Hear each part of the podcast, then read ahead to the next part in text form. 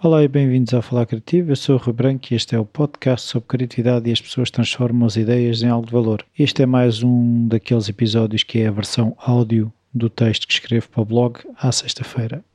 O título do texto desta semana é Burro Velho. Aquilo que precisamos não é a vontade de acreditar, mas o desejo de descobrir. William Wordsworth.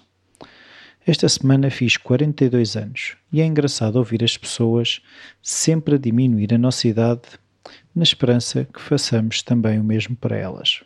Qual a razão para acharmos que envelhecer é um processo que deverá ser parado? Que coisas são essas que o passar dos anos nos retiram para pensarmos que o bom mesmo será não ficar mais velho? Haverá mesmo algo tão vincadamente jovem que seja insubstituível?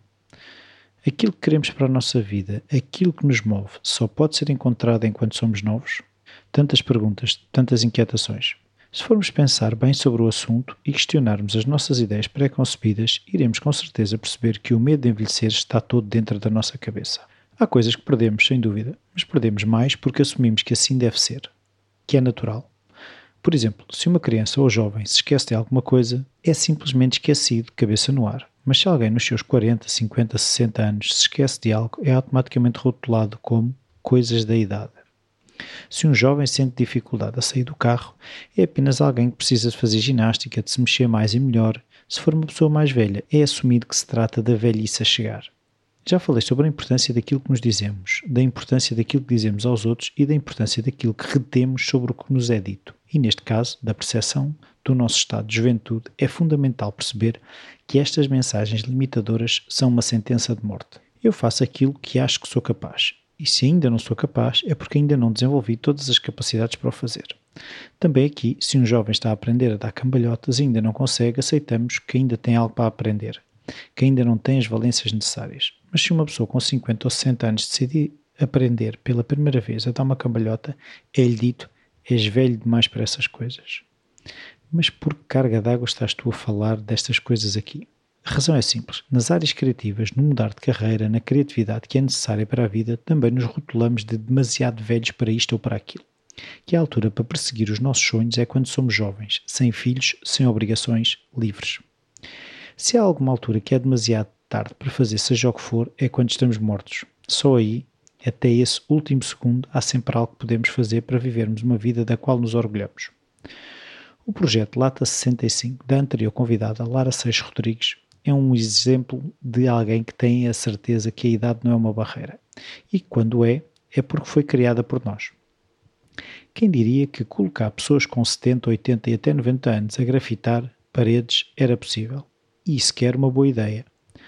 A Lara achou e todas estas pessoas mais velhas acreditaram que era possível expressarem-se de uma forma que não era para a idade delas. E o resultado está à vista. A alegria que sentem ao sentirem-se mais vivos por aprenderem algo novo, e acredito eu também de estarem a fazer algo que provavelmente toda a vida encararam como ilegal, no fundo, uns velhinhos rebeldes.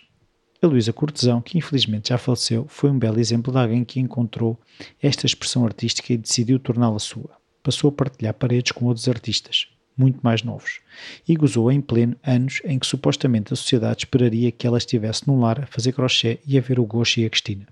No livro Counterclockwise, a Ellen J. Langer fala da experiência que fizeram em 1979, onde durante uma semana colocaram um grupo de idosos a viver como se de 1959 se tratasse, isto é, sendo eles 20 anos mais novos.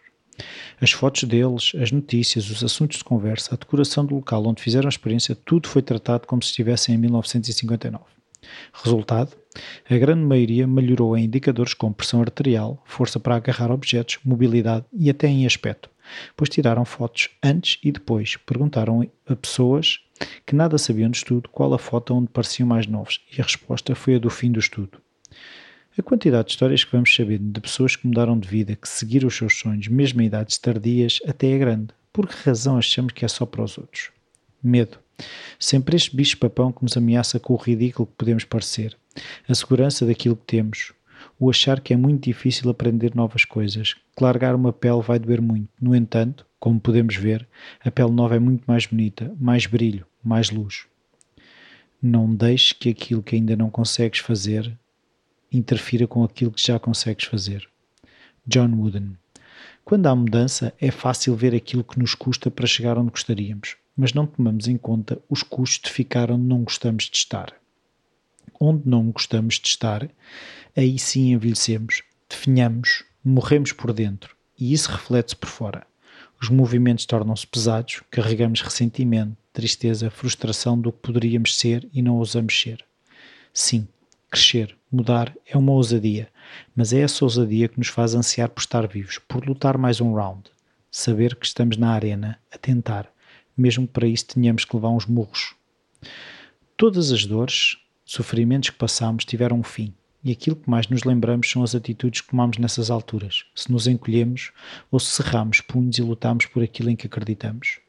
Cair, caímos sempre. Pode ser devagar, devagarinho e já não levantar. Ou pode ser cair, cair, cair várias vezes, mas em todas levantar, com rugas, com dores, mas vivos, por dentro e por fora. Os burros velhos aprendem tanto como os novos, talvez de outras maneiras, mas burros mesmos são aqueles que acham que não têm nada para aprender.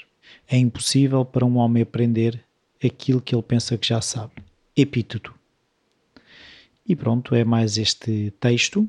Espero que tenham gostado. Eu continuo a gostar muito de fazer, como disse no último episódio, é importante para mim também partilhar com vocês estas reflexões. E qualquer dúvida ou sugestão podem enviar para o e-mail rui.falarcreativo.com Podem também passar pelo iTunes e deixar as vossas avaliações, as vossas críticas. Podem passar pelo Patreon e dar algum apoio ao podcast. Também podem ouvir no Spotify, por isso é fácil de chegar ao podcast. E se quiserem partilhar com os vossos amigos, eu muito agradeço. Adeus, até para a semana.